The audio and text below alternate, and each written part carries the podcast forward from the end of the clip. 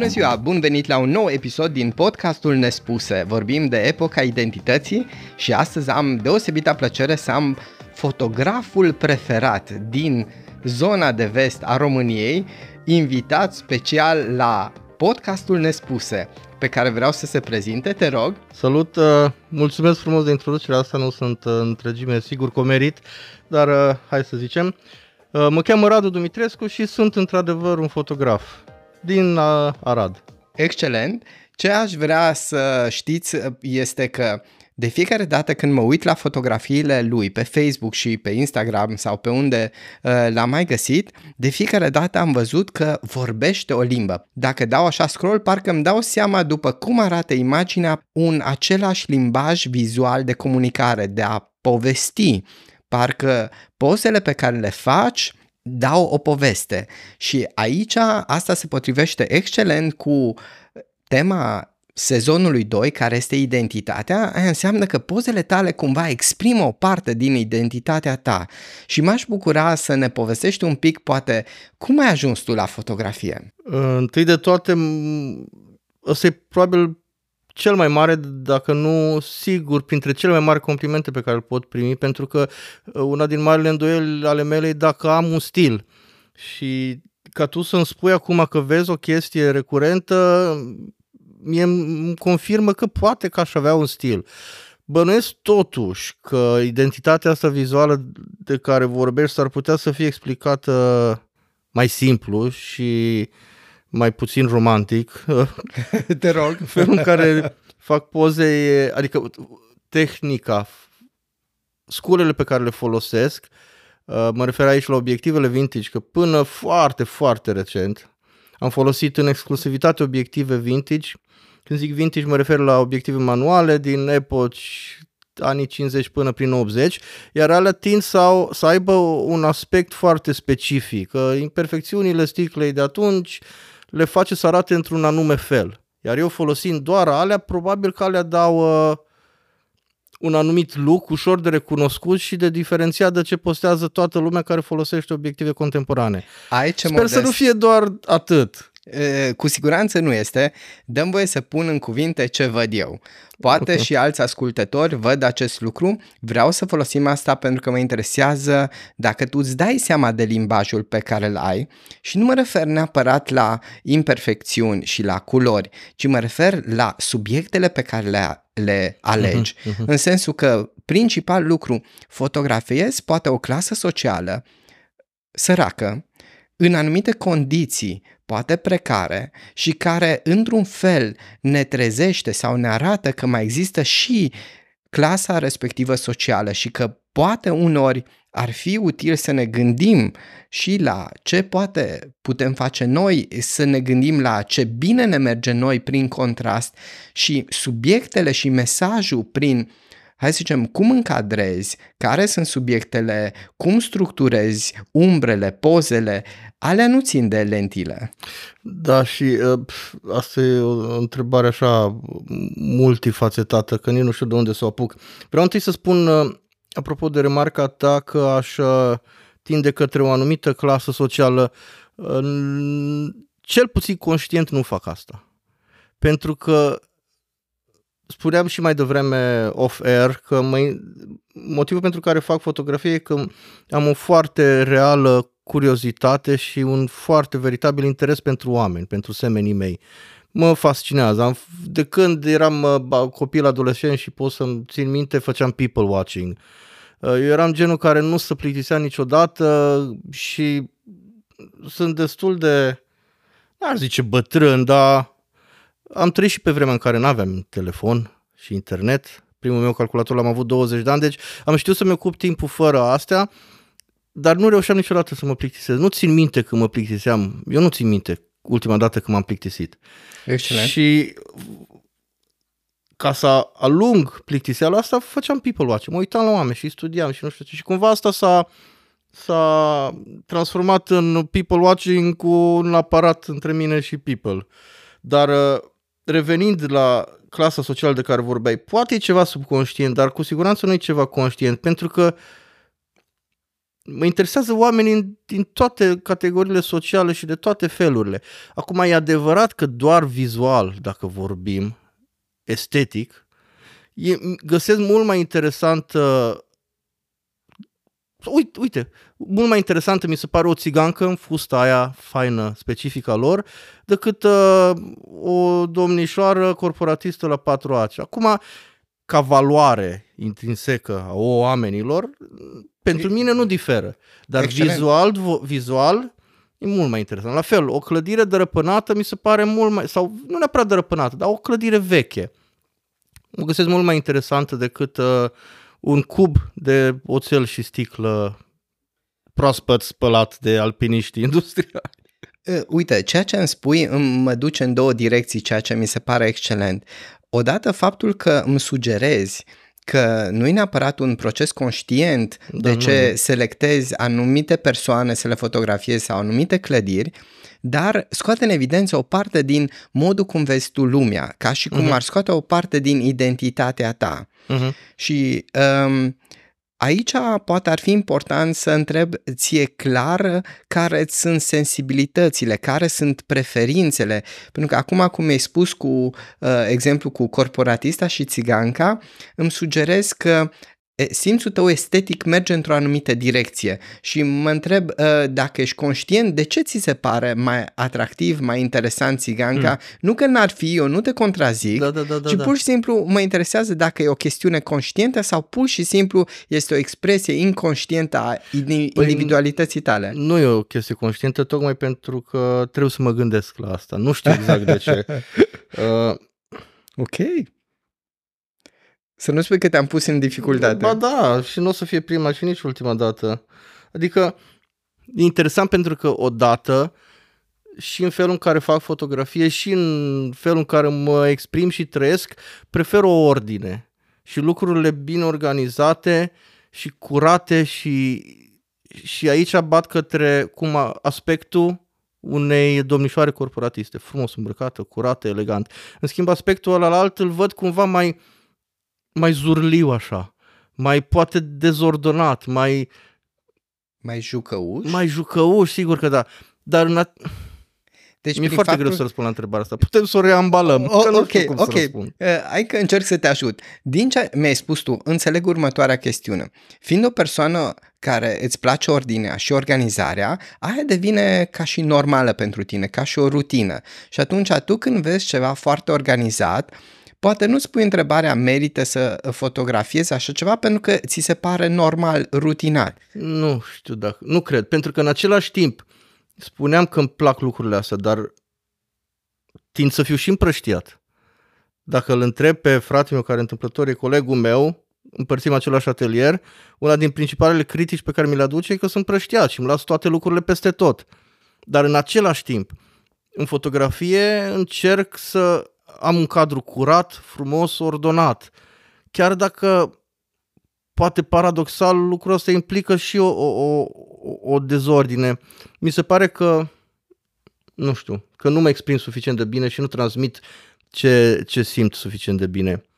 Da, asta sugerează mai încă o chestiune, că ești capabil să exprimi lucrurile din interiorul tău vizual, dar poate ți-e greu să le pui în cuvinte și poate tocmai, tocmai asta face ca fotografia sau lumea aceasta vizuală să fie atât de importantă, pentru că poate de aici putem învăța foarte mult. Unori poate avem ceva în interiorul nostru care nu e foarte conștient, care, prin care se exprimă valoarea noastră, identitatea noastră artistică și nu putem exprima în toate mediile. Uh-huh, uh-huh. Da, foarte probabil și chiar, da. Uh-huh. Ceea ce ne-ar duce ca la ascultător să le recomandăm dacă vrei să-ți ident- identifici vocea ta interioară, testează-te în mai multe medii, scris, fotografie, pictură, sculptură, dans, muzică și atunci poate găsești un mediu în care poți să te exprimi mai liber decât în altele, fără să ai pretenția să reușești în toate. Foarte interesant că spui asta, pentru că eu uh, de pe la 13 ani până prin anul întâi de facultate scriam mult. Țineam jurnal, foarte repede am început să scriu poezie, cândva prin liceu am avut niște tentative de teatru, uh, glorios eșuate, trebuie să completez. De ce spui asta? Că erau amatoricesc, e un compliment. Mă rog, cu mintea mea de 17-18 ani ce Ideea e că de la scris, la un moment dat am simțit că am atins un prag de sus unde nu mai uh, mergea nicăieri și am trecut la muzică. Eu am făcut muzică, am fost DJ, am uh, producător de muzică wow. electronică, asta de prin, pe la 20 de ani până pe la 30, dar uh, lipsindu-mi cu desăvârșire educația formală, nu, eu nu știam teorie, clape, am încercat, dar mi-am dat seama că nu e pentru mine, totuși reușeam să fac muzică și nu, am fost pe la petreceri, pe la festivaluri, așa, prin cluburi, dar neavând baza asta, la un dat mi-am dat seama că devin formulaic, că repet același șablon care cât de cât am observat că funcționa, dar începea să, de fapt, dispăruse de o vreme bună cu totul satisfacția pe care o aveam din, uh, din uh, a face muzică și m-am lăsat cu totul. Și după aia, după vreo 2 ani de nefăcut nimic, uh, m-am apucat de fotografie și aici simt că m-am găsit. Spun asta pentru că tu ai menționat de faptul că poți să ai mai multe încercări artistice, să zicem, și nu, să, nu reușești în toate. Acum n-am vreo pretenție că am reușit în fotografie, vorba e mult până departe. Dar simt că aici am e locul și simt că aici aș putea face ceva ce să fie cât de cât valoros. Iar în celelalte aspecte nu. Excelent. Am putea pune un link în descrierea acestui episod unde oamenii să poată vedea toate lucrurile pe care, despre care vorbesc. Mai puțin poezia și scrisul. Nu, mă refer la, la uh, fotografie, un, unde se da, vadă da. ceea ce ai făcut, astfel încât poate chiar în timp ce ascultă da, ceea sigur, ce discutăm sigur. noi să poată vedea. Da, putem pune, sigur. Excelent. Bun, acum Hai să ne întoarcem un pic la partea asta de a uh, fi conștient sau mai puțin conștient cu vocea uh-huh. și cu partea asta de, hai să zicem, vizualizare. Aici este un lucru pe care mi-a rămas foarte clar. Unul din episoadele de YouTube pentru ascultători, cei care nu știu, ai și un canal de YouTube legat de fotografie, uh-huh. unde postezi poate nu numai procesul, ci și poate un pic din lumea ta interioară, la un moment dat ai avut un episod în care ai spus că ai impresia că nu mai ai inspirație artistică. Da. Și dacă am înțeles eu bine, și noi nu ne cunoaștem personal decât acum am interacționat poate uh-huh. prima dată, dar îți spun ce, ce a fost în mintea mea. Înainte de asta, urmărindu-te, urmărindu-ți fotografia, din întâmplare am văzut că te-ai căsătorit, uh-huh. am văzut că lucrurile în viața ta s-au așezat și atunci cumva eu am ajuns la concluzia apare un video unde tu spui că nu mai ai inspirație, înainte văd că s-au schimbat lucruri pozitive în viața ta, în mintea mea a apărut întrebarea, oare suferința este un motor de creație? Oare avem nevoie de suferință sau de dificultăți în viață ca să fim creativi și dacă ne merg toate lucrurile bune, este mai greu să fim creativi? Cum vezi tu asta? Obișnuiam să cred și eu asta, mai ales în perioada în care scriam, uh, adolescent fiind și cu dificultățile aferente vârstei și perioadei, credeam că suferința naște foarte bună creativitate. Nu mai sunt convins că, po- ok, poate cazul altora sigur, dar în cazul meu și în felul în care înțeleg eu lucrurile, nu sunt convins că așa e.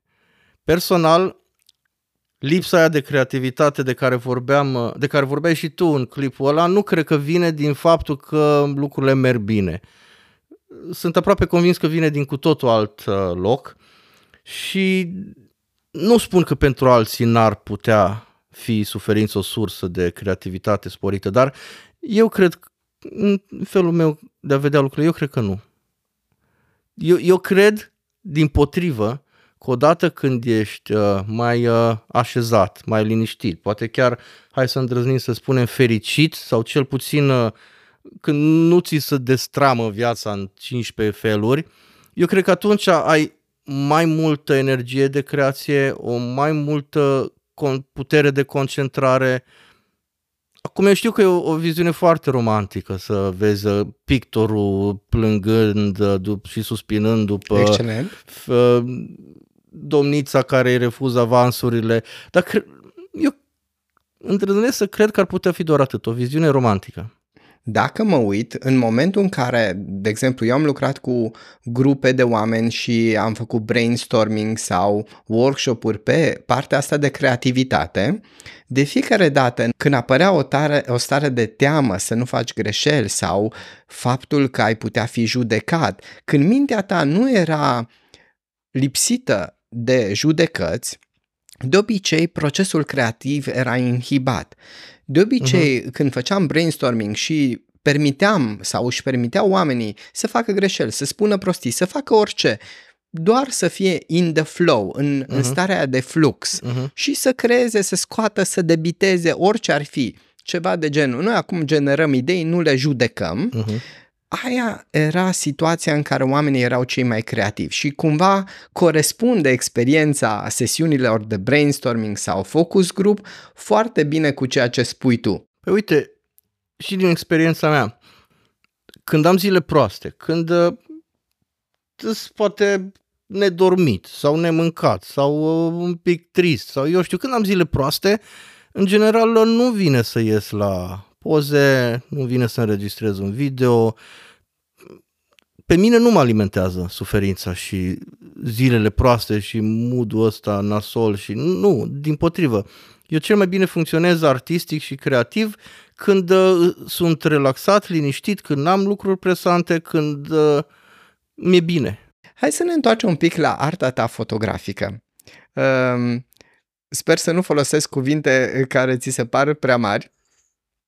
Uh, dar din punctul meu de vedere așa văd eu, deci iarăși vorbim de percepții subiective. Uh-huh, uh-huh. Uh, în ce categorie ai încadra? Pentru că din punctul meu de vedere, um, sau dacă te încadrezi într-o categorie tu pe tine, din ce am văzut eu, o sună mai degrabă ca și street fotografii sau da, fotografie da, da, da. pe stradă. Da. Cum vezi tu asta? Răspunsul meu e da. pe scurt uh, și foarte generic, dacă vrem să categorisim lucrurile, da, fotografia mea e o fotografie de stradă. Dar uh, depinde foarte mult uh, de ce definiție folosești, pentru că eu sunt foarte generos cu ce anume includ în categoria asta. Alții mai puțin, alții sunt mai puriști și pentru ei fotografia de stradă complet exclude, uh, de exemplu, persoane pe care le cunoști. Dacă tu cunoști o persoană, că aveam o discuție cu dacă eu fac o poză la nevastă, mă văd în piață, mediul e acolo, candidul e acolo, că nu mă vede, mai e street fotografie că o cunosc. Nu. De-aia spun, eu sunt generos în uh, ce stiluri includ în fotografia de stradă. În același timp sunt lucruri care în mod clasic nu sunt considerate fotografie de stradă și eu le pozez. Uh, pozez mult familia, pozez uh, poate uneori lucruri ce sunt complet uh, divorțate de fotografia de stradă, niște detalii, un hidrant sau ceva ce îmi place, o gaură într-un perete unde crește o plantă. Astea nu sunt fotografie de stradă, aproape în niciun fel vrei să o privești, dar dacă generic și n-ai pretenții de purism de la definiția asta, da, e perfect în regulă să chemăm fotografie de stradă ce fac eu. Oricum, mi se pare orice variantă din asta puristă poate un pic exagerată. E și ok mie. așa de și discutat mie. între da. fotografi dacă vrei, dar la urma urmei uh, n-ajută la nimic să zici că asta îi sau nu-i. E vorba doar de dacă chestiunea asta, de aia te-am întrebat, dacă chestiunea asta o vezi poate în definiția pe care o ai tu ca și o chestiune care te definește sau nu neapărat? Faptul că... Păi, cate... Da, da mă definește că ăsta e stilul, pe, este totuși un stil, ăsta e stilul pe care cer să-l abordez și de unde mi-au experiență e fix de la mari fotografi de stradă și ce conținut uh, consum și urmăresc pe YouTube e în general din categoria fotografiei de stradă. Deci da, într-un fel sunt foarte conștient că asta e categoria în care sunt și n-am nicio problemă cu asta. Din potrivă, sunt ok. okay. Um, Aici vreau să te întreb o chestiune. Când facem, ă, am văzut multe lume că poate reținerea în a face fotografie de stradă este că cum faci? Vrei să fotografiezi pe cineva, îl întrebi, pentru că aici sună mai degrabă ca și fotografia deja devine de-a dreptul psihologie, cum să îl convingi pe celălalt, cum să Mhm, obții colaborarea lui? Sau dacă vrei să stea într-o anumită poziție, uh, emoția pe care o transmite, deja aici este mult mai mult decât uh, fotografie, poate interacțiune socială. Ne poți povesti cam care e procesul Păi, uite, tău? aici e poate un loc unde sunt eu purist. Ce exclud din capul locului din categoria asta sunt uh, cadrele pozate unde îi cer omului, stai așa, fă o piruetă, ridică aia, mie alea mi se par, nu spun că nu pot fi fotografii frumoase, departe de mine, dar uh, spun cu tărie că aia nu e fotografie de stradă, aici sunt eu purist. Uh, e modeling, e fotografie pozată, portretistică, da, dar fotografie de stradă, eu o înțeleg, fotografie în care nu intervii. Și dacă o pozez pe nevastă mea la piață și o cunosc și poate și se prinde și vede și există contact vizual. Asta e un lucru pe care mulți îl exclud din categoria asta. Dacă există contact vizual între tine și subiectul tău, ci că n-ar fi. Mă rog, eu accept asta. Discutabil. Dar ce nu accept e, e intervenția fotografului în lume. În același timp, pe lângă faptul că eu, pentru mine e un mare nu să spun subiecților mei cum să stea, prefer abordarea de genul... Adică găsesc că preferabil să-mi cer scuze în loc să-mi cer uh, permisiune. Oh, interesant. Adică Poate suna un pic arogant și intruziv, dar uh, îs de ferma opinie că dreptul și pretenția unui om pe stradă la intimitate e egal cu dreptul meu de a-i face o poză. interesantă perspectivă. Și atunci da, să nu se înțeleagă că sunt vreun nesimțit, pentru că principala mea grijă când fac poze pe stradă e pentru respect, demnitatea umană, adică nu o să pozez probabil niciodată oameni în situații foarte nasoale, ca un, e mult spus prădător, dar să, să profit pur și simplu de, de nefericirea, nenorocul și drama cuiva. În același timp, prefer să-mi cer scuze dacă e cazul decât să cer permisiunea pentru un cadru. Fac o poză în 99,99% din cazuri fără a cere permisiunea. Dacă cineva protestează și protestul lui vine dintr-un loc de sinceritate, în uh, tot așa 99% din cazuri o să o șterg poza dacă îmi cere, o- dacă îmi cere explicații, o să-i dau explicații, Da, ai pățit așa ceva? extrem de rar.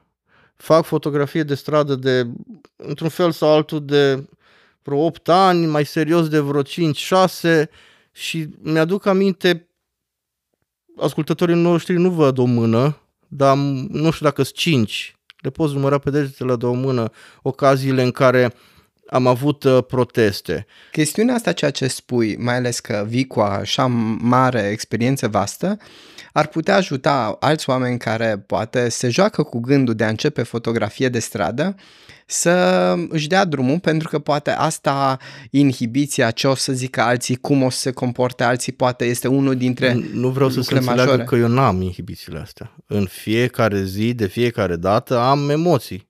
Mai mari sau mai mici. Sunt cadre pe care nu îndrăznesc să le fac pentru că monkey brain-ul zice că Ce zice? ce o să zică, dacă îl deranjezi, dacă nu-i place, tot felul de prostii până la urmă. Dialog interior Da, care... și sunt cadre pe care chiar și acum le ratez și îmi pare rău că le ratez de fiecare dată și de fiecare dată, mai ales când uh, reușesc să îndrăznesc. Îmi dau seama că e preferabil să înfrunți îndoiala și anxietatea aia și să ai poza, chiar dacă nu iese, decât să rămâi cu gândul că dar dacă. Dacă o făceam, poate ieșea. Poate nu se supăra. Poate nu-l deranjam. Dar Inspirat. nu vreau să se înțeleagă că eu mă plimb așa foarte relaxat. Adică sunt relaxat, dar o fac în ciuda anxietății pe care uneori o simt. Cred că și asta e foarte, foarte util, știi, ca uh, spuneai Ea nu de... cred că dispare niciodată, nu cred. Poate dacă faci asta de 30-40 de ani, dar altfel nu știu dacă dispare. Oare Că- ajută starea aia? Dă un kick, dă o motivație Hmm. sau nu neapărat? Nu știu, nu știu dacă ajută. Poate în măsura în care te oprește din a fi un... Acum poate asta depinde și de fiere, dar dacă te, te oprește din a fi cu totul nepăsător de sentimentele celui pe care pozezi, poate ajută. Să, să-ți dea un pic de... Să, să te Empatie, te referi? Empatie și considerație pentru semenul tău. Că poate dacă n-ai avea niciun fel de anxietate, niciun fel de nimic, te-ai băga cu ranga în sufletul omului sau cum... Și atunci poate în felul ăla da, dar altfel, dacă vorbim pentru ce înseamnă ca aport pentru creativitate și așa, nu cred că te ajută, din potrivă, te încurcă. Ok, aici, dacă tot suntem la subiectul ăsta, vreau să te întreb un lucru. Uh, recent am început și eu, uh, așa, din întâmplare, am fost la Piața Obor și am găsit o cameră cu care se poate face uh-huh. fotografie cu film, uh-huh. foarte, foarte ieftină și am uh, experimentat un pic partea asta de a face uh, fotografie pe stradă și ceea ce am observat este că spre deosebire de camera digitală, m-a făcut să acord mult mai multă atenție ce merită fotografiat, mai multă atenție la procesul fiecăr, fiecărei poze în parte știind că s-ar putea să iasă bine, s-ar putea să nu iasă bine și asta cumva aș putea spune că dincolo de faptul că m-a făcut să văd mai multe lucruri uh-huh. sau uh-huh. să văd frumosul și în ce aparent pare rutină sau așa mai departe, mi-a dat și o stare de a fi în prezent. Acum este la modă ideea de a medita, există și studii, nu numai modă că este eficient, mindfulness și alte tehnici de a-ți focusa mintea pe... Ai observat cumva, poate neintenționat, știi că mulți oameni poate acum în ziua de astăzi ar alege fotografia ca mijloc de a face mindfulness, uh-huh. adică scopul fiind să faci, să fii în prezent. Uh-huh. Dacă cumva invers, făcând fotografia ai observat anumite beneficii pentru starea da, cu siguranță, cu siguranță, fără niciun dubiu spun asta. Fotografia e un fel de meditație. Pentru că mai ales dacă intri în starea de flow, de flux de care vorbeai mai devreme, e exact asta. Un fel de meditație. Și sigur că am observat asta pentru că vorbeam mai devreme de momentele în care nu sunt apele mele și nu fac poze. Totuși, uneori, când nu e chiar în groaznică starea și mă duc totuși pe stradă și fac poze, uneori am observat că starea mi se ameliorează. Că e de la plimbare, exercițiu fizic, posibil. Că e de la fotografia în sine, posibil. Mult mai probabil mi se pare că e de la amândouă, pentru că lucrurile cumva se, se așa conlucrează, să spun, se compun și fiecare îți aduce o parte de beneficiu pentru ce înseamnă atitudine și dispoziție cu siguranță fotografie un fel de a medita, cu atât mai mult cu cât uh, vorbeai și tu despre asta, te, te, te oblig, dacă vrei să pozezi ceva ce să merite, trebuie să fii atent la ce se întâmplă în jurul tău. Și te, te aduce cumva în prezent. Te separă de zgomotul, de furtuna de gânduri ce uneori e în mintea noastră, multe care nu degeaba să fim cinstiți. Okay. N-au niciun fel de aplicabilitate sau scop, e doar zgomot. Interesant. Și în loc să ascultăm toată hărmălaia asta, ne concentrăm pe ceva ce aproape de noi, în jurul nostru, ne face să ne simțim mai multă parte. Eu cred că asta te face și să te simți mai puțin însingurat. Pentru că însingurarea și înstrăinarea e o boală vremurilor noastre. Din păcate, da. Și atunci, fiind acolo în piață cu oamenii sau pe stradă sau la târg sau în parc sau nu știu ce, te face să te simți mai parte din lucruri și poate mai puțin singur. Cu siguranță, fotografia mi se pare un lucru excelent de făcut practic doar și poți să faci cu telefon, nu trebuie să te duci să-ți cumperi camere. Sau cum ai făcut tu, poți să te duci să-ți cumperi o cameră ieftină. Uh, aparatele pe film tind să fie foarte ieftine, spre deosebire de film și developarea lor. Putem vorbi și despre asta, că e destul de costisitoare. Dar fotografia e un lucru excelent. Ar trebui să-l fac. Ar trebui să se predea în școli, zic eu. E un fel de a vedea... Iartă-mă că te întrerup, da, da. dar mi se pare excelent ce a zis, nu mai știu cine, că fotografia e, e un fel, e ceva ce te învață să vezi lumea fără aparat. Da, clar. Uh, Altfel a... privești lumea după ce ai făcut fotografie o vreme. Vreau să te întreb, ai pățit așa că nu ai aparatul la tine sau îl ai da. Da, și îți uh, vezi lucruri care zicea ăsta ar fi fost da, o fotografie și ori. poate ți-o rămas în minte de multe ori și des. Și te irită după aceea, cum naiba n-am putut da, să... sigur că da. Sigur că da. Uh, încerc să am uh, camera la mine cât de mult pot, de a tind către sisteme mici și foarte portabile, dar sunt, bineînțeles, nu poți să iei la tine, cu tine Clar. la lucru, sunt momente în care nu poți să o ai cu tine, mai dese decât mi-ar plăcea și parcă momentele alea ține și de starea general de creativitate care vorbeam mai devreme, dar sunt momente în care peste tot văd numai poze uite aici era o poză, ăsta era un cadru, asta era... Și da, oh, dacă aveam camera acum, oh, dacă aveam aparatul acum, da, se întâmplă des asta. Dar cred că asta vine după, ori după un pic de experiență, ori când ești chiar, și la început, dar când ești foarte concentrat pe asta, pe un fel anume de a vedea lumea. Uh, felul ăla nume de a vedea lumea, mi l-ai putea descrie? Pentru că, uh, acum, dau un exemplu. Uh, în mintea mea apare ca și când începi să vezi uh, frumosul un pic altfel. Pentru că să vezi într-o uh, scenă, de exemplu, unde sunt culori faine. Toată lumea merge la munte și vede culori faine și face poze. Sau dacă vezi lavandă sau maci roșii, sunt lucruri care toată lumea recunoaște frumusețea da. în acele culori. Dar Fotografia poate te face să vezi frumusețea în lucruri care poate nu sunt atât de evidente, dar poate mm-hmm. văd eu diferit. Cum vezi tu?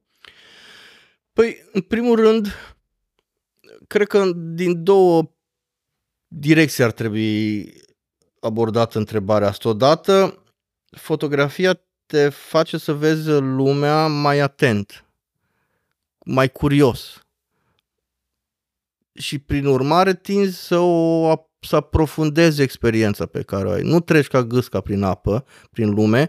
Să fii fotograf te învață să, să fii mai cu băgare de seamă la ce se întâmplă în jurul tău. Deci atenție și curiozitate. A doua direcție din care vreau să abordez întrebarea asta ține mai mult de tehnică. Pentru că da, un câmp de mace frumos pentru practic oricine. Trebuie să fii, nu știu, cu ceva doage lipsă ca să nu vezi ceva frumos într-un câmp de maci sau într-un câmp de lavandă sau într-un răsărit frumos. Practic e ceva universal înțeles de toată lumea.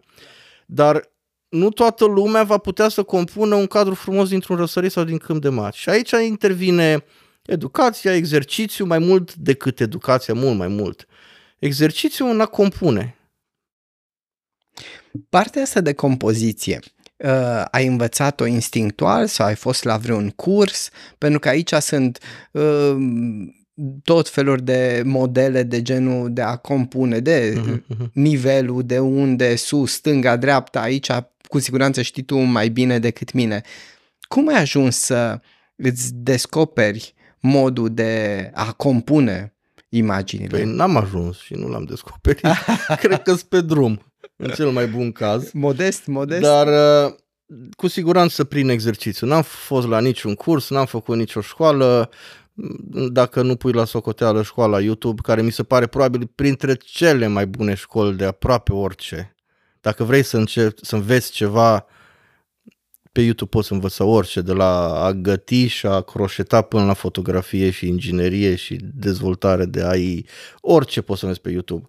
Și la fel am făcut-o și eu. Eu, prin firea mea, sunt o fire curioasă și a, tot ce am învățat, vorbeam și de muzică mai devreme, tot ce am învățat a fost într-un fel foarte autodidact uh, și mi se pare cel mai bun mod. Acum nu vreau să spun că n-au nicio valoare școlile și cursurile, fără îndoială.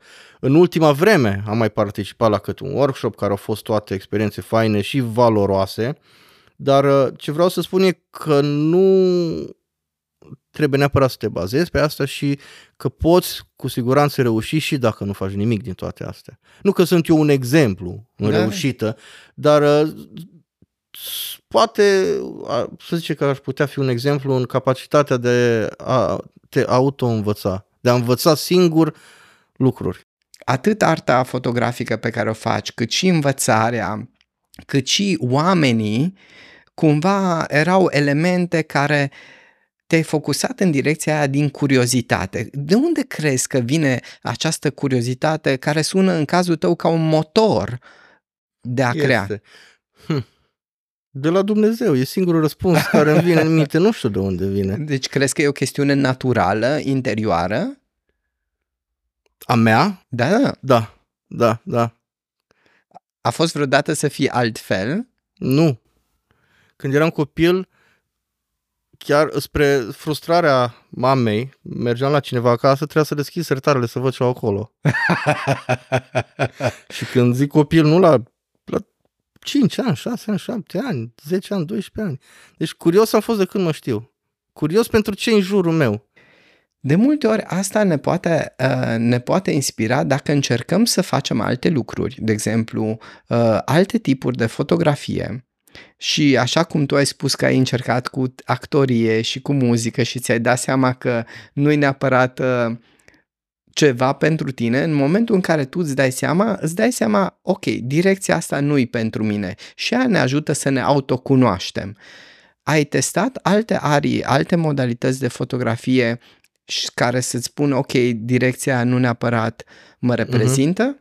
Da, am făcut uh, vreo câțiva ani cu un foarte mare interes și entuziasm fotografie macro și micro. Oh, super! Pozam insecte la magnificări uh, de la 1 la 1, adică în mărime natural, până la 5 la 1 în condiții de studio, dar în general pe teren.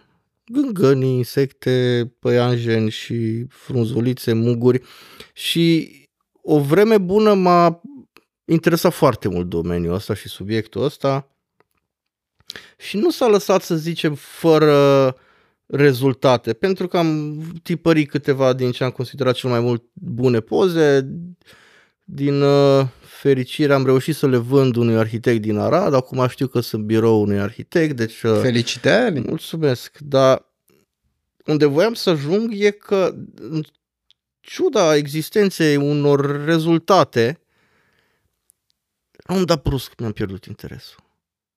Pur și simplu, și asta s-a, n-a fost chiar brusc, a fost relativ gradual, dar curba aia graduală a fost foarte abruptă, adică n-a fost de pe azi pe mâine, a fost pe parcursul a câteva săptămâni, deși chestia asta m-a ținut foarte interesat câțiva ani. Și o făceam din nou cu entuziasm, mă trezeam în zilele de vară la 5 jumate, la 6, să fiu pe 7 pe potecă, pentru că în perioada aia zilei insectele sunt cele mai calme și le poți poza și nu se sperie când nu e încă foarte cald. Deci a fost un interes real, dar la un moment dat am venit din pădure cu cardul plin de poze și n-am, n-am mai avut, n-am fost curios să mă uit la ele. N-am fost curios să mă apuc să le editez, n-am fost curios să le postez și să... că eram înscris în grupuri de entomologie, de macro, nu știu. Pur și simplu n-am mai fost curios de ele. Ca și cum n-ar fi fost ale mele, ca... Nu și ți-a după lăsat asta ca un gol. Ba da, ba da, dar să umplu repede. Ah, ok. Cum a A fost, fost- trecerea? Trecerea a fost așa, l-am dat nelămurire. Ce se întâmplă? Nu mai îmi place fotografia macro. Și investisem în scule și în Normal. în timp în a învăța tehnici și eram un foarte amator entomo... E mult spus, dar începeam să învăț speciile și denumirile latine și descărcam chei și identificatoare de insecte și nu știu ce. Deci eram foarte interesat de lucrul ăsta până când destul de așa pe parcursul a câteva zile, săptămâni, mi-a murit cu totul interesul ăsta și chiar am făcut un video pe canalul meu de YouTube în care am spus, bă, nu mai, mai, nu mai mă interesează. Încercam să să vociferez uh, cumva gândurile po- ca poate să dau o ordine gândurilor și să ajung la răspunsul la întrebarea de ce și cum s-a întâmplat. Nu prea am reușit și mi-am asumat asta. Dar în același timp, cred că a fost un lucru bun, pentru că asta mi-a permis să umplu golul la care a rămas, pentru că a fost aproape o tristețe. Ceva în care a, că în hobby-uri investim timp, energie, Clar. să nu vorbim O neapărat parte de bani, din dar timp și energie sunt lu- resurse valoroase. Și când investești toate astea într-un hobby și brusc nu mai faci, te face să te gândești, dar ce se întâmplă? Și există o tristețe, există așa o, o, un gol, ăla de care vorbeai. dar l-am umplut repede și într-un fel e spre bine că s-a întâmplat asta pentru că am putut să mă să concentrez mai mult atenție în fotografie de stradă și acolo găsesc că mă identific. Aveam momente în care nu știam înainte de am oprit din fotografie macro, nu știam ce fac, mă duc pe stradă sau mă duc pe potecă. Când mă duceam pe potecă, uneori, mai ales spre sfârșit, mă gândeam, nu mai bine mergeam într-o piață. Când eram în piață, nu mai bine mă duceam în pădure. Ok. Și mi se, cel puțin felul în care funcționez eu, e mai bine să nu mă împrăști. Deci focusul îmi sugerez că și ăsta contează ca să produci da, uh, da, faptul da, că da, da, da, ai un focus te ajută să fii mulțumit că ești păi, acolo. În primul rând, timpul nu e suficient pentru foarte multe lucruri. Și ca să, să excelezi, din nou, fără pretenția ca eu, că eu excelez, dar ca să, totuși, ca să excelezi undeva, trebuie să, să te dedici și trebuie să te specializezi, că nu pot fi, există englezii o vorba aia, jack of all trades. Nu este. Dar da. nu, acum poți să fii bunicel la toate, dar ca să fii cu adevărat bun, trebuie să-ți alegi o ceva. Sună extraordinar și cred că asta este o chestiune care trebuie să o punctăm. E ok să ai o perioadă de explorare, da, să sigur, te sigur. cauți, să-ți cauți... Și te poate ajuta, da. Dar dacă la un moment dat aj- treci prin, ok, asta nu mai îmi place și asta este ok, pentru că e în identificarea, cine ești tu, cum ești tu și la urma urmei noi vorbim despre identitate aici și găsirea vocii interioare și găsirea presupune căutare prima dată, că n-ai cum să o găsești dacă nu o cauți, da. dar în momentul în care ajungi să găsești, poate e bine să consolidezi și să te focusezi pe direcția aceea și cred că acest lucru pe care l-ai scos în evidență e foarte, foarte valoros uh, și asta nu numai în fotografie, cred că în orice da. domeniu. Ce mi se pare iar foarte important și ce am învățat de aici e că e foarte ok să renunți la lucruri. Nu orice proiect început merită terminat. E foarte regulă să, să te oprești din a face ceva. Acum depinde, bineînțeles, Perfect depinde de, de motivul pentru care te oprești. Că dacă te oprești din frică, din îndoială, poate că nu-i bine. Poate ar trebui să-ți înfrunți frica și să duci la capăt. Dacă te oprești din motivul că pur și simplu ai ajuns la concluzia că nu merită încheiat un proiect sau că ai făcut tot ce ai putut sau că nu poți să îmbunătățești ceva. Și mă duce și cu gândul la poate îl știi pe Jordan Peterson. Îmi place foarte mult ce a zis el că perfect e inamicul lui bine. Da, da. Unele lucruri sunt suficient când sunt bune. Good enough.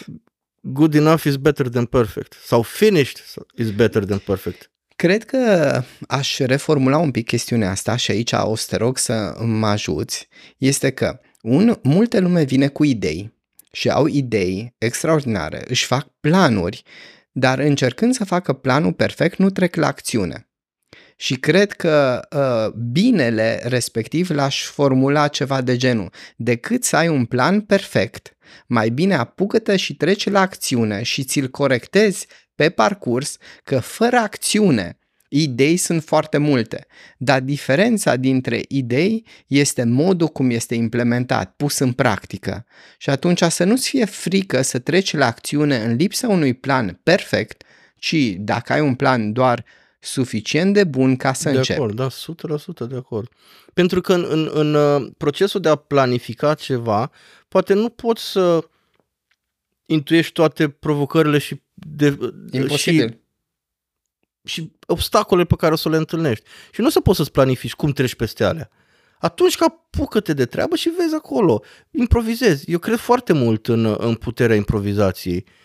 Și improvizația nu poți să o faci strict în vid, teoretizând. Clar. Că nu știi ce se întâmplă. Este și vorba din popor, planul din tără și planul de acasă și planul din tără. Să faci tu câte planuri vrei acasă, dar du-te în târg și vezi acolo ce se întâmplă. Și la fel, mi se pare că te poate împiedica din a avea succes sau rezultate o, o modalitate greșită de a aborda probleme. Ca de exemplu? În sensul în care, și apropo de planificările astea, planificând, cumva tin să abordezi o chestie în ansamblu ei. Mie mi se pare mult mai eficient să rupi o problemă în problemuțe mici și să le rezolvi pe fiecare în parte. E mult mai accesibil așa decât să te arunci la toată problema care te poate copleși, rupe problema în, în pași, în etape. Și vorba aia, puțin cu puțin face mult. Și rezolvând una mică, încă una mică, încă una mică, te pomenești că ai rezolvat-o pe toată. Mă bucur foarte mult că spui asta, pentru că, vezi, eu ca terapeut de multe ori lucrez cu oameni care ajung în pragul ăla de copleșire la da. mine, da. de stres și de cele mai multe ori recomandarea este ești copleșit că ai 10 probleme și te uiți la toate 10 odată. Ia una, da, da, te apuci fără, de ea da. și dintr-o dată, doar prin simplu fapt că te focusezi doar pe una și știi că nu le poți face odată și din cauza aia n-are sens să mă gândesc acum, eu stau de vorbă cu tine. Dacă eu mă gândesc după aceea ce voi face, s-ar putea să nu te ascult, să pierd informații sau să mă repet, tocmai din cauza că nu sunt atent la tine. Deci mi se pare extrem Plus de... că rezolvând problemuțe mici, ai câte un succes și fiecare succes să te încurajeze. și îți ridică încrederea în sine și tot mai în stare te simți să rezolvi și fiecare succes te construiește și te clădește. Și atunci stai și te, te, te vaizi de o problemă mare și bineînțeles că șansele mici să o poți rezolva. Ce am observat și aici vreau un punct de vedere înainte de asta am observat că mulți oameni care fac artă fotografică, cinematografică, care fac artă, am colaborat doi sau trei ani chiar și cu un regizor din Islanda care ținea niște seminarii de film uh-huh. și acolo eram ca și participant. Ce am observat că oameni care se ocupă de artă și trec prin toate provocările de la anxietate de a greși, de la a-și căuta identitatea, de la a-și identifica vocea, parcă dobândesc și anumite hai să zicem, insight-uri în psihologia umană și când îi auzi câteodată, în spate, de exemplu ce ai spus tu acum, poți să duc studii din psihologie care susțin recompensa imediată și așa mai departe. Și atunci, ca și cum trecând printr-un proces de creație, cu toate provocările, greutățile lui, cumva parcă te identifici niște mecanisme psihologice și poți să faci recomandări uh, poate intuitiv, nu neapărat educat, dar care au susținere psihologică în spate. Nu știu dacă ai observat asta și la alți artiști, ai observat-o la tine faptul că ai un insight datorită acestui proces de dezvoltare? Păi, sau? Cred că revenind din nou la ideea de curiozitate, mi se pare esențială curiozitatea pentru un artist. Și curiozitatea, din nou, duce la învățare, la introspecție de multe ori și atunci dacă faci suficientă introspecție și ai suficientă curiozitate, mai ales dacă o faci cumva sincer, da, o să ajungi la niște realizări care te pot ajuta efectiv în viața de zi cu zi, în ce înseamnă a fi om, a naviga dificultățile vieții. Mi se pare o chestie care poate nu e neapărat specifică doar artiștilor, dar e ceva, cred că demersurile artistice te ajută în a, a, a, a desluși cumva și lucrurile astea interioare ale minții și ale sufletului. Excelent. Radu, îți mulțumesc foarte, foarte mult pentru această discuție. Eu mulțumesc, a fost excelent. Mă bucur că spui acest lucru și din punctul meu de vedere, ba mai mult m-am și simțit foarte bine în prezența ta. Mulțumesc. M-aș bucura dacă ar fi o idee care să le dăm așa, acasă, în buzunar, la ascultătorii noștri. Care ar fi asta? Dacă ai vreo una, nu te forțezi, evident. Mai ales pentru tineri, dar în general pentru toată lumea, mi se pare incredibil de valoros, poate esențial pentru o bună dezvoltare a sinelui, să ai uh, un hobby, o preocupare alta decât uh, lucru și să, să faci ceva ce într-un fel îți, îți uh, hrănește sufletul, pentru că suflet avem toți. Și atunci dacă doar te duci la lucru și mănânci și uh, te uiți la televizor, nu zic neapărat, nu sunt din ăla tehnofob și n-aș neapărat trăi în pădure forever, dar ce vreau să zic că nu e ceva neapărat rău în a te uita la televizor. Și eu o fac, zilnic poate, dar mi se pare esențial să îți hrănești sufletul cu ce, un demers creativ și dacă înseamnă pescuit. Creativ nu mă, se, mă refer neapărat la a crea artă, dar la ceva ce te țin ocupat. Mi se pare foarte important să ai o rutină și o ordine în viață. Te... Și de ce zic că eu, e ceva ce aș recomanda tinerilor? E foarte bine pentru sufletul asta, să nu te pierzi în scrollat etern pe care și eu îl fac, dar e doar o chestie din lucrurile pe care le fac. Când ai singur, atunci e o problemă. N-am nicio problemă cu scrollatul. Din nou, și eu scrollez. Dar fă și altceva. Ceva ce poate pescuit, fotbal, nu știu, colecționat timbre, acvaristică, fotografie, chiar și gaming. Eu nu văd măsura în care îl faci cu rezervă și moderație, bineînțeles. Nu văd uh, demonul pe care îl văd mulți în gaming și în uh, entertainmentul ăsta digital. Acolo interacționezi față de a te uita, da, și a îți fi dezvoltă pasiv. o capacitate de a rezolva probleme. Din nou, totul stă în moderație, pentru că și în doze foarte mici, o, o travă nu te omoară. Dar în doze foarte mari și laptele îți face probleme semnificative sau dulceața. Deci totul stă în moderație. Sfatul și ideea asta ar fi, fă ceva fă ceva găsește un hobby, o pasiune. Mi se pare incredibil să ai un hobby, o pasiune, oricare ar fi el. Excelent, dragi ascultători, mulțumesc foarte mult că ați ascultat până aici. Uh, A fost o discuție aparent liberă, dar cu foarte, foarte multe informații și uh, mă bucur că Radu a acceptat să fie uh, vulnerabil și să se deschidă și să spună din lumea lui interioară. Sper că v-a plăcut. Um, Aștept critici, comentarii pe pagina de Facebook sau pe Apple Podcast. Ne găsiți pe toate platformele de podcast, Apple Podcast, Google Podcast, Spotify și așa mai departe. Și dacă vă place ceea ce facem și vreți să ne și susțineți activitatea, ne puteți dona contravaloarea unei cafele pe www.coffee.com nespuse. Iar acestea fiind spuse, mulțumesc încă o dată, salut! Salut, mersi și eu!